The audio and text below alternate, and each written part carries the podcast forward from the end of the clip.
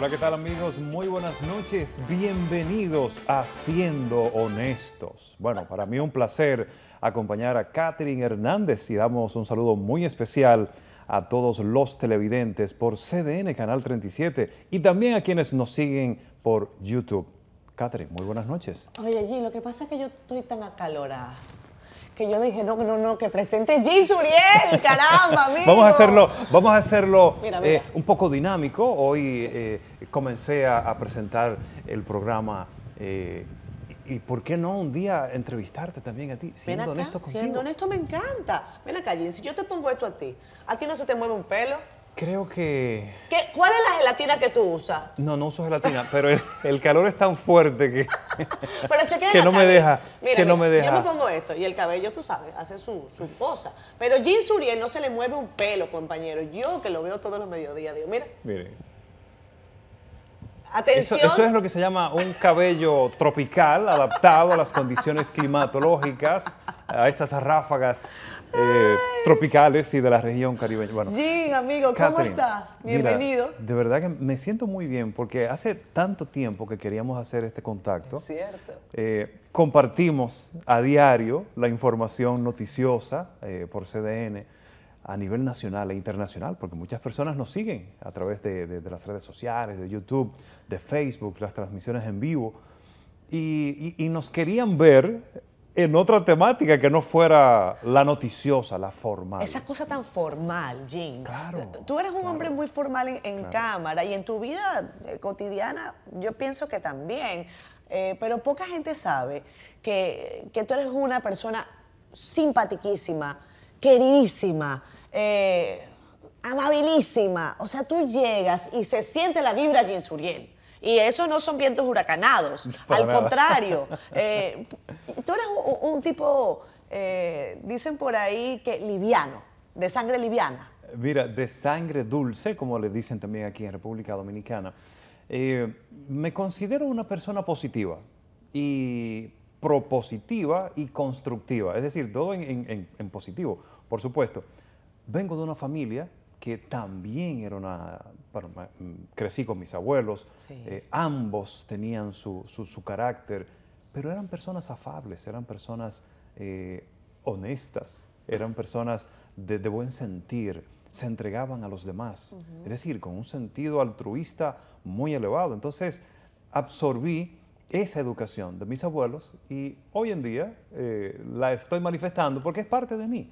Está en mi, en mi inconsciente y en el subconsciente. Pero también influyó mucho en mi formación cinco años que duré en el seminario de sacerdotes, porque también estaba aspirando a ser eh, sacerdote de la Iglesia Católica. Así es, mujeres, casi lo perdemos. Marlene, casi, ca- casi, tú- casi tú no la cuentas con Jean Suriel, con, pero, con tu esposo, pero, pero la verdad es que sí, eso, y coincido contigo, eso fue eh, algo que construyó un poco ese, ese temperamento, porque no, no fue un proceso de transformación, porque tú nunca fuiste un chico rebelde, ¿o sí? No, no. No. Siempre fue- fui un, un- un- un chico no apagado, pero sí eh, muy pacífico. Ok, eh, muy positivo. positivo, siempre positivo, siempre idealista y, y soñador.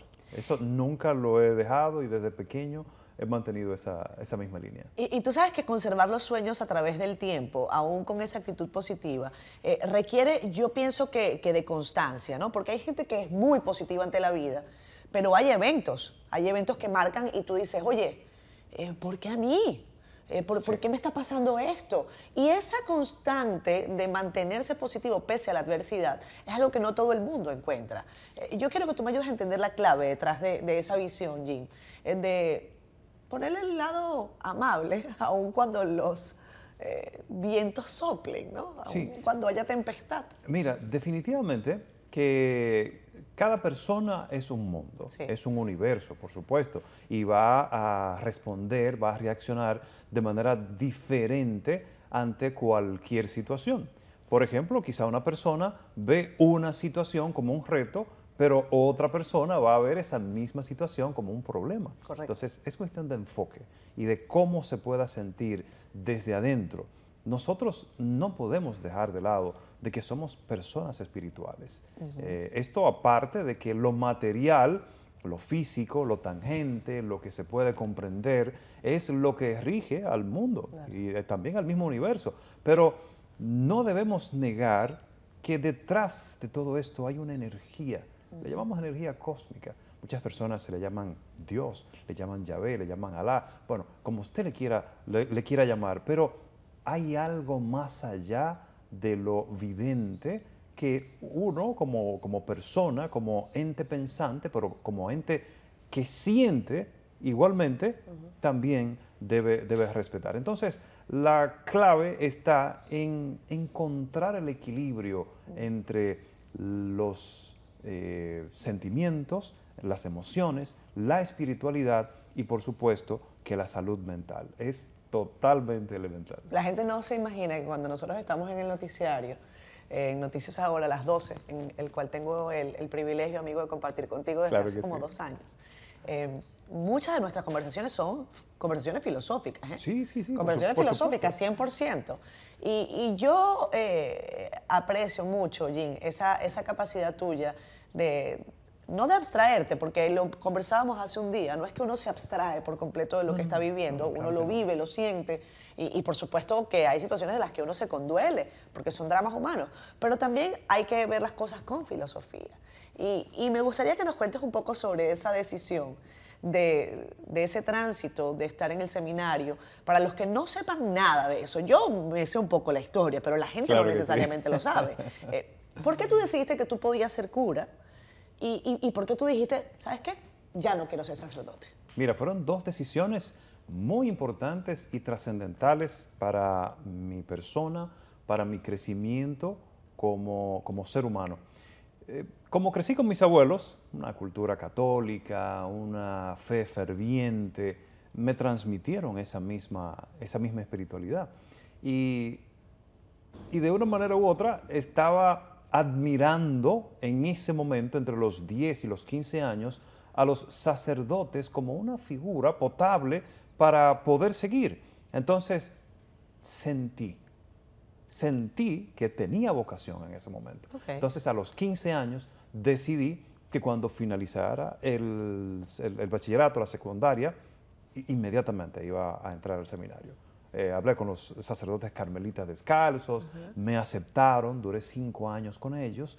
Eh, en el camino estudié con ¿En los, carmelitas, con los carmelitas, descalzos. Que, además de San Juan de la Cruz y de Santa Teresa de Jesús. O sea, que Me encanta un proceso de, introspección eh, muy duro. Claro que sí, la meditación y la, y la espiritualidad son, son propias del Carmelo. Entonces, yo me considero que sigo siendo carmelita de, corazón, aunque haya salido del seminario. Incluso muchos de mis compañeros hemos creado un grupo que le llamamos Carmelitas para siempre. ¡Ay, qué bien! Claro que sí. Entonces, esa decisión me marcó porque en el momento que estuve en el seminario tenía vocación para ser sacerdote. Entonces, en ese momento, ya al final, a, a los eh, cuatro años, entonces iban a enviarme a a Roma a estudiar teología. Eh, bueno, empecé a prepararme porque por allá había que llegar sabiendo italiano, ah, sabiendo, inclusive dominando un poco el latín, eh, el inglés, para poder comunicarse con, esa, con esa eh, metrópolis como es Roma. Entonces, todo el estrés, toda la ansiedad, todo lo que se gestó en ese momento. Tenías 20 años ahí. En ese momento tenía 20 años lo absorbí en, el estómago y me dio una gastritis tan fuerte que cuando fui al, médico me dijo, tienes que tomar un año libre o te vamos a perder. Digo yo, espérese, déjeme ver. Entonces, ya el quinto año, pedí un año sabático, como lo llaman en el seminario, salí y en ese año entonces descubrí que ya no era mi vocación. Descubriste la fiesta. Descubrí que no era mi vocación. Entonces, en ese momento finalicé filosofía, que es la primera carrera que eh, culminan los sacerdotes, para después estudiar teología y posteriormente espiritualidad y después cualquier otra carrera que quieran hacer. Entonces, esas dos decisiones fueron muy trascendentales para mí, porque entonces la primera me empezó a preparar para la vida, pero con un enfoque totalmente distinto, un enfoque filosófico, un enfoque social, Claro. un enfoque hasta psicológico y espiritual. Y la segunda, entonces, me preparó para entrar a los medios de comunicación y así llevar otro sacerdocio, porque mira, Catherine, de Oye. verdad, que comunicar con diafanidad y con compromiso Y con responsabilidad. responsabilidad es un sacerdocio. Tú sabes que, Jim, a mí me, me llama la atención que, que tú ha- hagas una- un ejercicio aquí conmigo y que tú recuerdes quizás cómo vio ese muchacho que salió de ahí del seminario Carmelita la primera vez que fue para una fiesta en un colmado allá en La Vega. Esas cosas mundanas. E- Esa cosa mundana. Piénsate en ese momento. Recuerda a ese muchacho. Y ahora tú me lo cuentas cuando regresemos Claro de la sí.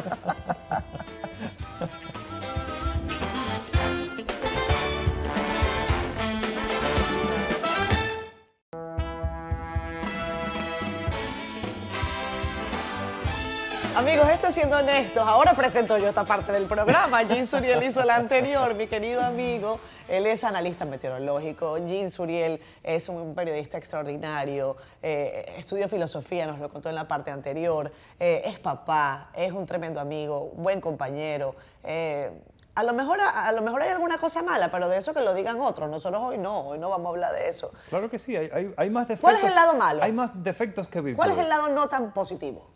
Mira, a ver, eh, dicen que, que los, los virgos son, somos eh, rencorosos, que se enojan con, con facilidad, y creo que ese es uno de, mi- de- de- de mis defectos a mejorar, porque eh, aunque soy positivo, aunque soy pacifista, hay un momento en el que algo me molesta y puede ser que me mantenga así por más de 24 horas. Pero eso no es nada. eh. No, G, pero no. No, no, G, pero ven acá. Yo estoy pensando que tú me vas a decir, yo le tengo todavía rencor a ese muchachito No, que me dice. no, no, para nada, para nada. Eh, esa es una, una de las de, de- de los propósitos que creo personalmente que cada persona debe eh, llevar a cabo. Exacto. Perdonar. En el perdón está la clave de la sanación, primero física y luego interior. ¿Por qué? Porque el perdón te libera.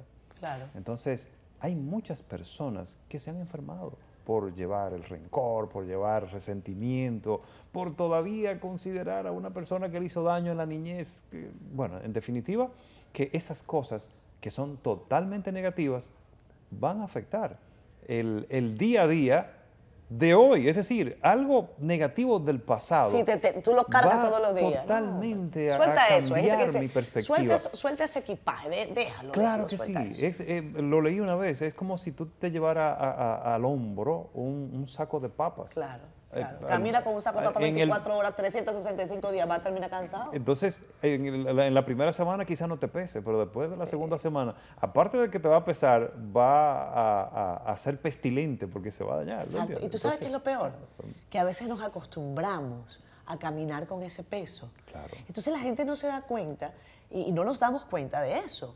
Que después uno dice, pero ¿por qué estoy tan cansado? ¿Por qué estoy tan agotado? ¿Por qué es que tengo todo esto? Claro, que tú estás cargando con un equipajazo. Claro que sí. Y inclusive, eh, los, ahora que hay redes sociales, Sí. se puso de moda la palabra los haters. Totalmente. Los, los odiadores, los que odian. Entonces, ¿qué, qué son los haters? Son personas que llevan una vida amargada por el peso del pasado. Claro. No han perdonado, ni se han perdonado a sí mismos, ni han decidido liberar esa carga. Pero inmediatamente esa persona que quizá ayer te, te expresó en un comentario, en una publicación, bueno, nosotros vivimos esto día a día. A ti te dan duro a veces. Claro que sí. no llovió. Como No, personas. espé- espérate, Jim, ya va. Eso es Yo este fin de semana me iba para la playa mío, y tú me dijiste que iba a llover y Claro, no llovió. Claro. Entonces, pero además te hacen un- es duro, ¿no? Eh, sí, eso, eso- son comentarios totalmente eh, Fuera de lugar. lacerantes, incluso hasta, hasta personales, se, se va ¿De como verdad? ofensa personal. Entonces, lo que pasa es que ya uno con el tiempo aprende a... ¿Tú, tú eliminas a personas de tus redes. Sí, y oye, oye, ¿por qué?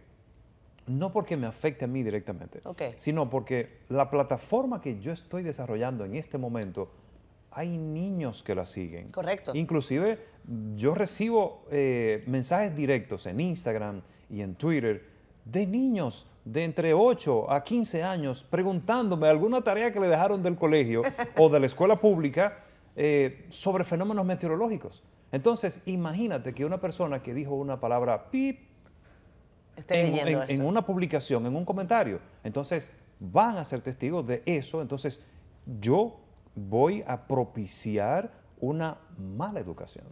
O una, una, educación totalmente inadecuada, no positiva. Entonces, lo que hago es que restringo a esa persona o lo bloqueo en caso de que persista en esa misma eh, actitud totalmente negativa y desproporcionada. Y ojo, no hay ley que te diga que tú tienes que hacerlo. ¿eh? No, no, no, no hay, ninguna legislación. O sea, tú sabes, tú me estás contando esto, Jimmy, perdón que yo te interrumpa. Y yo veo, por ejemplo, todos los que desarrollamos contenido para redes, contenido digital, a veces hacemos cosas y decimos, bueno, no hay ley, yo puedo decirlo total, aquí no hay, ¿cómo es que se llama?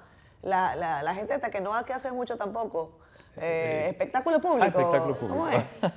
bueno, aquí el espectáculo público no puede hacer nada, pero bueno, tú decidiste, por ejemplo, decir, ¿sabes qué? Mi responsabilidad es quitar esos, esos posts, ¿no? Claro, claro. Entonces, ¿por qué yo tengo esa, esa visión de una educación positiva y constructiva? Porque después que salí del seminario, bueno, todos los sacerdotes son formadores porque los preparan para eso, para formar desde una parroquia, desde un colegio, desde una universidad, desde el púlpito, en la calle, bueno, en sentido general, es un formador nato. Entonces, después de haber salido del seminario, también hizo una maestría en educación cualitativa para formar profesores. Entonces, esa conciencia que tengo de una formación de calidad, entonces la quiero llevar también a través de los medios de comunicación y por supuesto que a través de las redes sociales, que son mis medios de comunicación. Claro. Entonces, tengo que adecentar de una manera u otra eh, e, ese medio que estoy utilizando para llevar una información, pero que no solo se basa en una información, porque he decidido también hacer una mezcla de información, pero formando a la población en ese mismo tema. Tú sabes que tú dices lo de los sacerdotes, ¿no? Y, la, visión formadora. Yo te preguntaba en la parte anterior, ese muchacho de 20 años que llegó a aquel colmado la primera vez en la noche. Claro que Entonces, ¿la visión cuál fue? ¿Fue una visión de descubrimiento o fue una visión inquisidora? Mira. ¿O, cómo fue? Me estoy riendo ahora mismo porque en casa de mis abuelos hay un colmado que se llama El Resbalón te podrás imaginar por qué se llama el resbalón.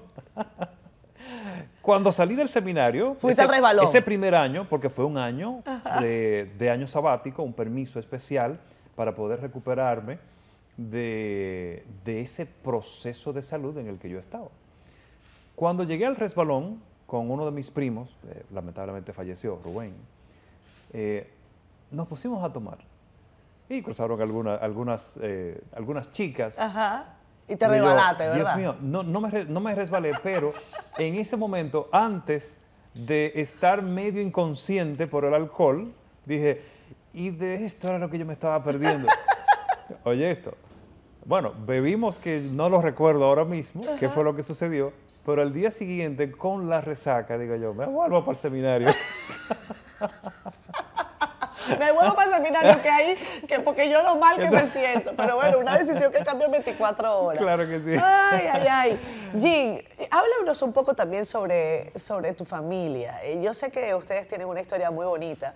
Eh, Marlene te está acompañando ahora. Sí, sí, sí. ¿Cómo ustedes están haciendo para compartir trabajo y, y relación de pareja? Que eso no es fácil. ¿eh? Mira, es lo mejor. ¿Sí? Es lo mejor que me ha sucedido para que sepas. El, el está rebatiendo todas mis teorías. Porque inclusive, inclusive, trabajar en pareja, tú vas creando, primero creaste una empresa que es la familia. Correcto. Entonces, creas otra empresa ya más formal, más laboral, y si los dos se integran de una manera conjunta y en armonía, bueno, por supuesto que... Eh, pero eso suena muy bonito, es, es, un misil, va, va para arriba, va, sí, pero eso suena muy bonito y yo quiero que tú me expliques cómo tú consigues armonía. Cuando tú piensas una cosa, en Marlene piensa otra. Y además, entonces, cuando tú tuviste un día medio complicado porque te agarraron cuatro tapones y en Marlene le vino la menstruación. Y entonces la niñita no ha hecho la tarea y son las 10 de la noche y le dice, mamá, la tarea. Es la vida. Es la vida. Es la Por vida. supuesto que es la vida. Y todo eso se combina Por supuesto. cuando hay temas, bueno, de trabajo que hay que contemplar. Claro que sí. ¿Cómo se consigue esa armonía? La clave, la comunicación. Ajá. Siempre la comunicación. Y nosotros que estamos en medio de comunicación Sí. lo sabemos. Pero no una comunicación que sea totalmente lacerante, no una comunicación que sea a medias, no una, una comunicación que sea negativa. Tiene que ser una, una comunicación amplia. Es decir, vamos a hablar con el corazón en las manos. Sí. ¿Por qué? Porque si hablo con las armas, entonces ese matrimonio no va a durar un año. Ok. Hay que hablar desde los sentimientos, pero desde los sentimientos más profundos. Y por supuesto que en cada eh, relación de pareja hay, hay fricciones, porque imagínate, tú tienes fri- fricción con, con tu madre, con tu padre, con tus hermanos, Sí. y, y- y creciste con ellos desde pequeño. Entonces, no digo yo con una pareja que la conociste hace cuánto, cuánto tiempo, tantos años. 20 años o 10 Entonces, eh, de una manera u otra, nuestra relación eh, ha sido positiva en el hecho de que nos hemos complementado. Ella también es comunicadora, eh, versión relaciones públicas, entonces ves cómo va, va creciendo el, el proyecto. Entonces, mientras yo estoy aquí en el canal trabajando la información diaria, creando contenido para las redes, ella también me está dando un espaldarazo importantísimo en cuanto a mi imagen, a las relaciones públicas en torno al proyecto, a la plataforma de agenda climática. Ella misma también lleva esa misma plataforma y de verdad que se ha convertido en un referente a nivel nacional y regional, porque mira, nos siguen de Puerto Rico, nos De siguen de Cuba, nos siguen de Centroamérica, de Venezuela, nos siguen hasta desde España también, desde Argentina, Uruguay, desde Chile. Bueno, en definitiva, que nuestro contenido es un contenido para poder consumir desde la familia en sentido general, desde los niños, los, eh, los jovencitos, hasta los adultos. Mira, yo tengo un fan club de, de doñitas que cada vez que me ven en el supermercado, cada vez que me ven en cualquier plaza, van a saludarme y quieren tomarse una foto ¡Qué conmigo. chulo! Inclusive, muchos de mis seguidores me dicen, mire, déjeme decirle, mi mamá es, fan suya. Es, una- es un clásico y es, Eso es es fantástico. tremendo, eso es ¿eh? tremendo. Y es fantástico. Yo digo, si esas personas que tienen tanta experiencia le regalan a uno su valiosísimo tiempo, pues algo bueno tendremos que estar haciendo. Claro, claro. algo bueno claro que tendremos sí. que estar haciendo. Oye, por cierto, en esa relación de, de- de armonía que tú tienes con Marlene, eh, ¿alguna vez tú has tenido que pedirle disculpas? Eh, Sí. lo- pero desde, Sí. no, no por una cosa Sí. sencilla, Sí. porque claro, eh, estamos hablando un poco de tu parte laboral, pero en ¿cuántos años que tienen ustedes casados? 17 años. 17 años. En 17 años hay subidones y, y- y bajones, ¿no? Sí, sí, Y- claro Y, que sí. yo quiero que tú me ayudes a, a ver, eh, porque tú me has hablado del perdón. Y, y hay mucho de perdón en las relaciones. Uno a veces tiene que perdonarse casi a diario. A veces A diario. uno, uno- Eso eso uno tiene que perdonar al otro y perdonarse a sí mismo a diario. Pero, pero yo quiero que tal vez tú me ayudes a a entender en esos 17 años cómo el perdón y tal vez esa reflexión sí ha servido como un eje importante de la relación. Por supuesto que sí, por supuesto que sí. Entonces, son perdones, como lo- ya lo dijiste, Sí. A diario, los pequeños. Ah, ay, amor, perdóname que te, Sí. te- te hablé de tal manera ahorita. Hasta un perdón más fuerte de algo que pudo haber inclusive lacerado la, la confianza, la relación de pareja, la estabilidad familiar en sentido general. Pero hay que hacerlo, hay que hacerlo. Y, y esa es la clave, no, me, no quisiera decir la clave porque es algo negativo, de los divorcios hoy en día. Sí. La tolerancia está en cero, prácticamente, si no eh, en, en números negativos. Entonces, la tolerancia tiene que ir de la mano con el amor y con el perdón, porque con estos, eh, estas virtudes, estos sentimientos que puedan aparecer a partir del perdón y a partir del amor, entonces es que se fortalece la relación de pareja. claro, y te claro. comento, mira, que la relación mía y de Marlene es, es de telenovela. Sí, No- ustedes se enamoraron como en un día, una sí, cosa así. pero o- oye esto, oye esto. Hay una, hay una película de Keanu Reeves con Sandra Bullock que se conocen, pero en tiempos diferentes. Correcto. Que es La Casa del Lago. Sí. Nos gusta muchísimo verla también. Y nosotros nos conocimos en tiempos diferentes. Y nos enamoramos en tiempos diferentes. Ella me vio por primera vez en la peluquería donde yo iba a recortarme Ajá. y fue amor a primera vista. pero yo no lo sabía. Después, da la casualidad que Esperanza Ceballos, que trabajó aquí en CDN por mucho tiempo, y era amiga de ella también, me la presentó y fue amor a primera vista para mí. Pero ella tampoco lo sabía. Ella no lo sabía. Entonces fue algo tan extraordinario que se ¿Y cómo se juntaron al final? ¿Qué fue? Es, entonces, por supuesto que como me llamó mucho la atención, en ese tiempo yo estaba soltero, ella también estaba soltera, yo le pasé una tarjeta y le dije, si no hay inconvenientes, le pasé mis contactos y por supuesto que ella me dijo, no hay inconvenientes. Ah, muy bien. y ahí comenzó esa chispa. 17 Hasta años. el día de hoy, 17 años, una niña de 14 años, Hermosa, Abril, Abril. Abril Suriel Guillén, sacó, sacó mi, mi pelo y, y mis cejas también, pero sacó el espíritu de Marlena. Y, y las dos cosas son buenas. Son buenas, son las buenas, dos cosas claro son que sí. buenas. Ah, Miren a Abril, una niña preciosa que Dios la Claro que sí. Vámonos a la pausa allí. Venimos ahora, enciendo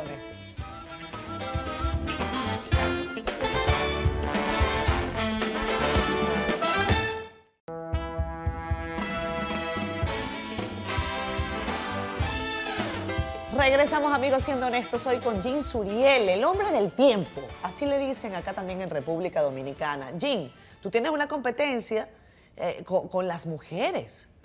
¿Y por qué te lo digo? Porque en casi todos los países se ven a mujeres hablando del tiempo. Y eso se ha vuelto como un cliché. Un la cliché. chica del tiempo, la chica del tiempo. Y en tu caso, tú has desafiado ese prototipo y entonces te has convertido en el hombre del tiempo. Sí, así es. Inclusive, en el año 2000, cuando comencé a trabajar en CDN, de la mano de Fernando Hasbun eh, y de John Morales, Ajá. Fernando Hasbun en cuanto a la coordinación noticiosa y John Morales en cuanto a la formación meteorológica. Ok. Fue un tiempo, fue la universidad que me preparó para poder eh, desarrollarme como analista meteorológico, como presentador de las informaciones eh, del tiempo y divulgador en sentido general de estos fenómenos. Eh, en ese momento me dio la, eh, eh, estaba en esa disyuntiva porque casualmente quienes presentaban el tiempo en Claro, ese momento eran mujeres. no como lo hacen hoy en día, que cuando tú entras a YouTube y pones presentadora del tiempo, ya sabes cómo van a, a salir. Sí. En ese momento, totalmente regia, normal, eh, Sí, guardando se ha desvirtuado los- un poco y me parece que niveles. se ha Sí, cosificado la se imagen ha- de la mujer Se ha desvirtuado para poder llamar la atención Claro. de un público que está cautivo no por la información meteorológica, sino para ver la chica del tiempo. Exacto. ¿Qué traerá hoy? ¿Cómo vendrá vestida? ¿Qué mostra- minifalda. ¿Qué mostrará hoy? Pero es una Entonces, clasificación muy fea, pero bueno, se ha vuelto un cliché. totalmente negativa.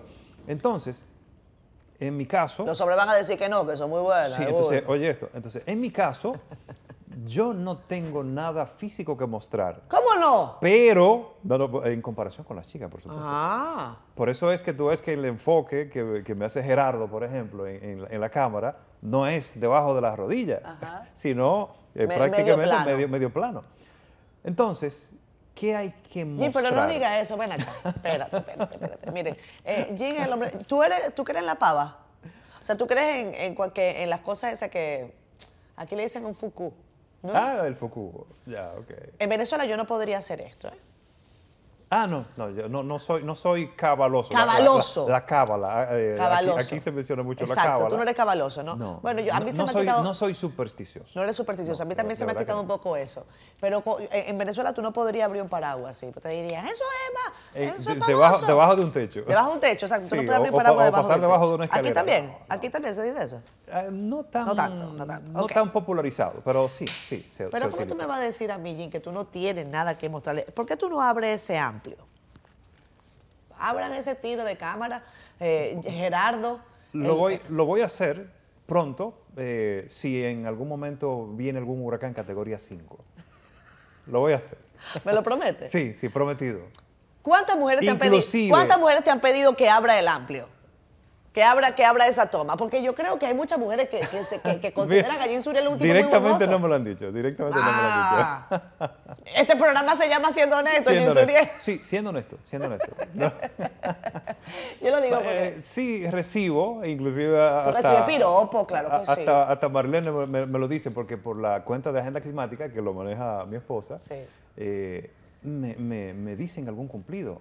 Ay, qué, qué bello está usted hoy.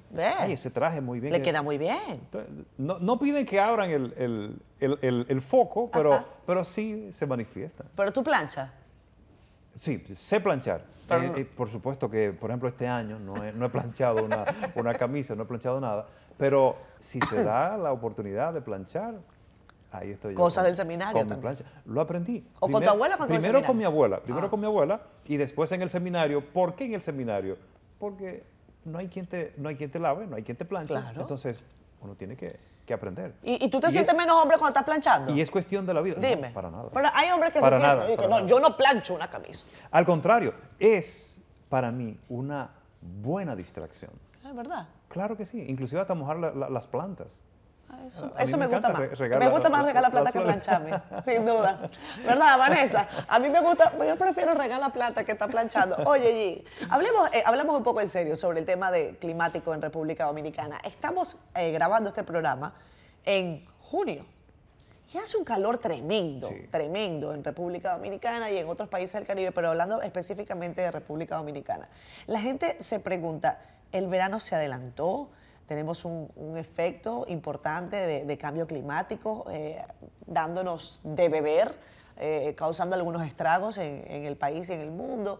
Eh, las consultas sobre esta materia cada día se hacen más frecuentes y yo quiero que tú me digas qué tan preocupado estás sobre cómo el país está preparado o no para eh, mitigar en alguna manera los efectos del cambio climático que yo creo que son irreversibles.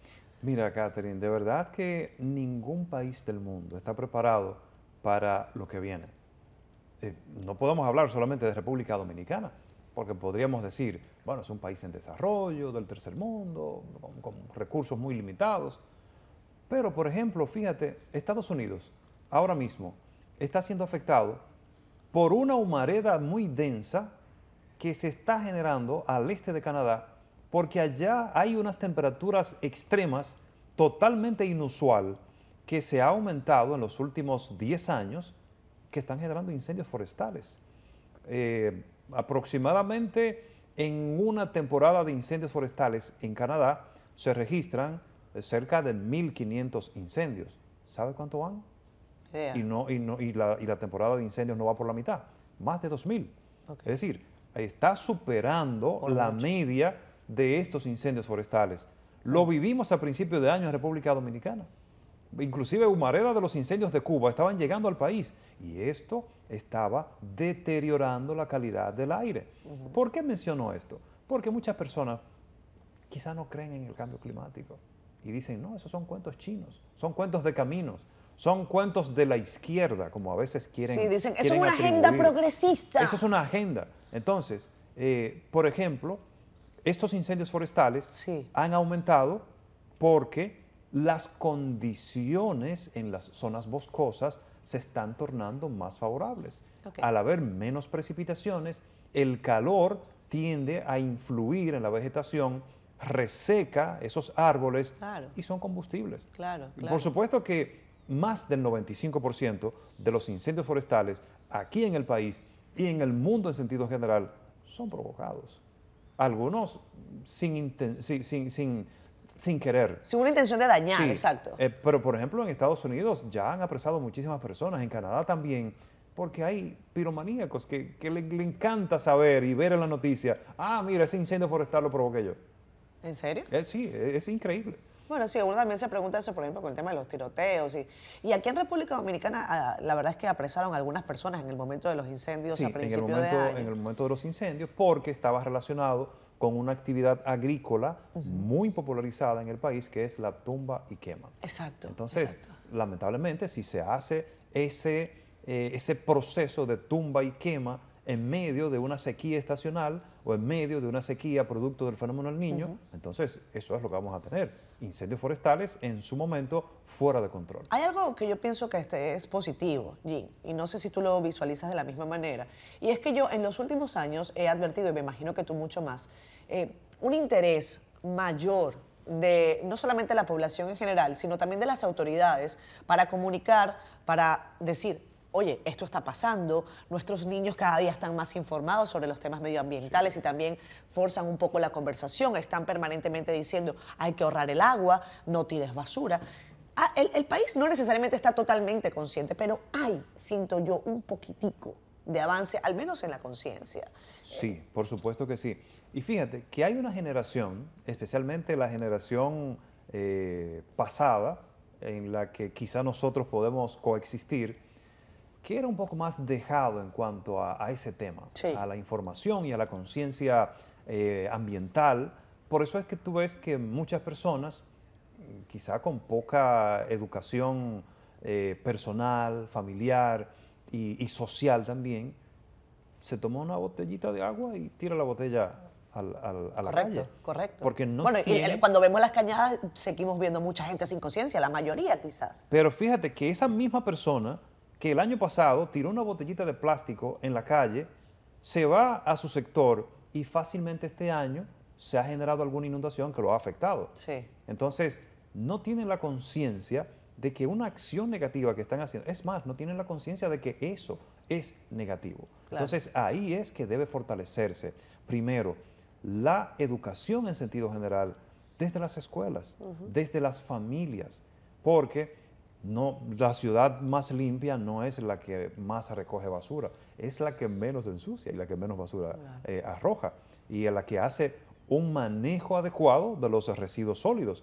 Y por supuesto que esto se va a reflejar cuando hay grandes precipitaciones. Mira, por ejemplo, el 4 de noviembre pasado en Santo Domingo. Ay, no me lo ¿Quién Jay. no recuerda ese día? Esa gran inundación que afectó toda la capital ¿Y puede dominicana. volver a pasar?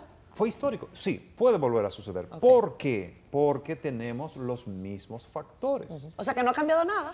No ha cambiado nada. Eh, por supuesto que las autoridades, por ejemplo, la alcaldía, trata de hacer un trabajo, el Ministerio de Obras Públicas trata de hacer un trabajo, pero es la sociedad en sentido general. No solo es el, el gobierno el responsable, no es el Estado. La población tiene una responsabilidad muy significativa y no lo sabe. O si lo sabe, lo hace a media. Porque la persona de la botellita dice, ah, lo voy a tirar aquí porque para eso le están pagando a alguien para que recoja.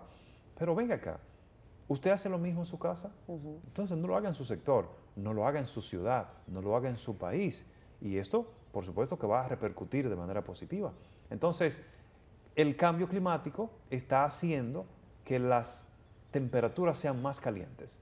Es lo que hemos visto en los últimos días, que inclusive se registró una inundación histórica en Padre Las Casas, en Asua. Sitio que no llueve nunca. En esa zona que casi no llueve. En, en Mao Valverde también hace varios días se generaron unas inundaciones muy fuertes. Ese noviembre se registró una inundación eh, histórica en la capital dominicana, pero puede volver a suceder.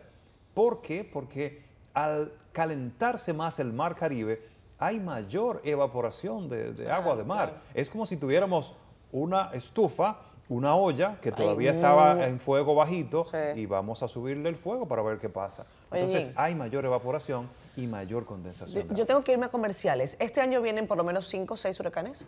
En esta temporada ciclónica que ya arrancó. Miren, este año, lo digo ahora o lo digo Dale, después dale, dale. Este año podemos estar preparados para la cercanía o posible impacto de tres tormentas tropicales en República Dominicana. Ok. ¿Por qué? Lo voy a decir luego de la pausa. ¿Me lo cuentas? ¿Me lo cuentas? Muy bien, muy bien. Un hombre que hace noticias todos los días.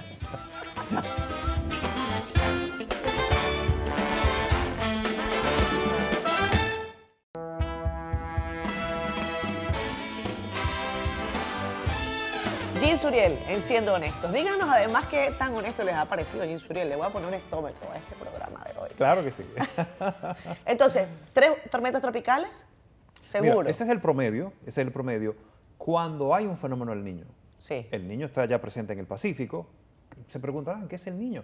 Las aguas del Pacífico se calientan, evaporan mucha cantidad de agua de mar. Allá del lado del Pacífico se generan grandes inundaciones entre, entre eh, Australia y América del Sur, pero sucede todo lo contrario en la región del Caribe. Claro. Disminuyen las precipitaciones, aumentan las temperaturas y aumenta el calor. Esto, por supuesto, que va a aumentar los procesos de sequía en República Dominicana y los incendios forestales. Entonces, ¿no, ¿no se prevé un gran huracán este año? No lo podemos decir tampoco, ¿no? este año es muy probable que no pase un huracán, un huracán intenso, superior a categoría 3, por la región del Caribe, pero sí la cercanía o posible impacto de tres tormentas tropicales. Eh, a, a veces, mira, por ejemplo, muchas personas que se preparan, inclusive han preparado hasta zancochos para, Sí. para esperar a la tormenta Rebeca, por ejemplo. ¿Qué sucede? Que la tormenta Rebeca se fue por el canal de la Mona y no llovió en Barahona. El que vive en Barahona dice, aquí no pasó nada. Se equivocaron los meteorólogos. Sin embargo, el que vive en Punta Cana, que el fenómeno le pasó por encima, Cogió bastante. bastantes precipitaciones, claro, claro. bastantes ráfagas de viento, una marejada ciclónica fuerte, quizá con daños económicos, va a decir, bueno, esta temporada sí fue muy activa. Claro. Entonces, fíjate que República Dominicana es muy pequeño y, y con esa realidad podemos eh, anticipar y recomendar a la ciudadanía, vamos a prepararnos, aunque no suceda nada, vamos a prepararnos para lo peor, esa es la prevención Claro. eh, eh, eh, estar listo, estar con las medidas a la mano, aunque el fenómeno no venga. Y no alegrarnos o no enojarnos, porque ese es otro elemento. A veces las personas se alegran, una parte de las personas se alegran cuando el fenómeno no viene y otra parte se enoja porque yo estaba preparado, hasta el sancocho lo tenía listo y tenía tres botellas de, de alcohol que no me lo pude tomar. ¿Tú sabes Bueno, cómo se llama eso? Que como quiere malo. Como quieres, malo. Que como quiere malo. Mira, eh, Vanessa Padilla, nuestra productora, nos ha traído una cortesía. A veces nosotros, eh, se los confieso, los días de semana, de lunes a viernes, en Noticias Ahora, nos provoca tomarnos Oh, un vinito. Dios mío. Pero decimos, es muy temprano. Gracias, Vane. Es muy temprano, pero a mí sí me gustaría decir a mi querido compañero Jean Suriel salud con vino Salud. en mano. Claro que sí. Tú te quedas en República Dominicana aunque te hayan hecho un par de ofertas. Claro que sí. Eh, me han hecho ya tres ofertas para eh, hacer el mismo trabajo ¿Cuántas este que año? estoy haciendo aquí. Este año todavía ninguna, pero recientemente sí fue, fue una en Estados Unidos, Mm. la anterior también en Estados Unidos y otra en Venezuela. Mira, en Hace- Venezuela te hace- hubiésemos hace recibido más- con más de amor. 10 años. Pero te ha ido hace bien aquí, 10 mejor quédate aquí. Entonces, entiendo que tengo mucho que dar en mi país. Entonces, por eso no tengo en, en- en- en mente, en una visión a, a futuro, ni mediano, ni largo plazo, irme de República Dominicana. Porque al fin y al cabo, por allá voy a, estar- voy a hacer lo mismo que hago aquí. Entonces, ¿por qué no dar un trabajo de calidad en mi, en mi tierra? Claro. Que me vio crecer en mi, en mi país, que, me, que me educó, que me dio una formación humana integral y una educación profesional. también. Además, por allá tú no tendrías a Constanza, que la quieres tanto. No tendría Constanza, que es eh, mi ciudad, Ese es tu bueno, mi- pueblo, mi pueblo favorito.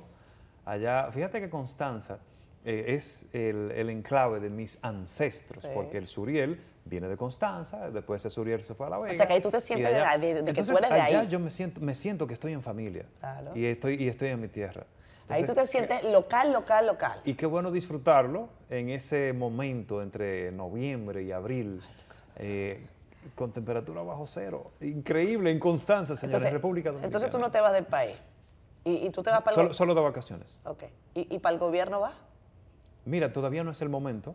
Todavía no Porque es yo me imagino que te han hecho otras ofertas ahí. Sí, sí. En varias, en varias administraciones me han hecho oferta, pero todavía no es el momento porque estoy fortaleciendo mi carrera a nivel de medios de comunicación. Sabes que tú me ibas a decir, no me voy porque yo quiero seguir haciendo noticiero contigo. Entonces, ¿qué pasa, Catherine?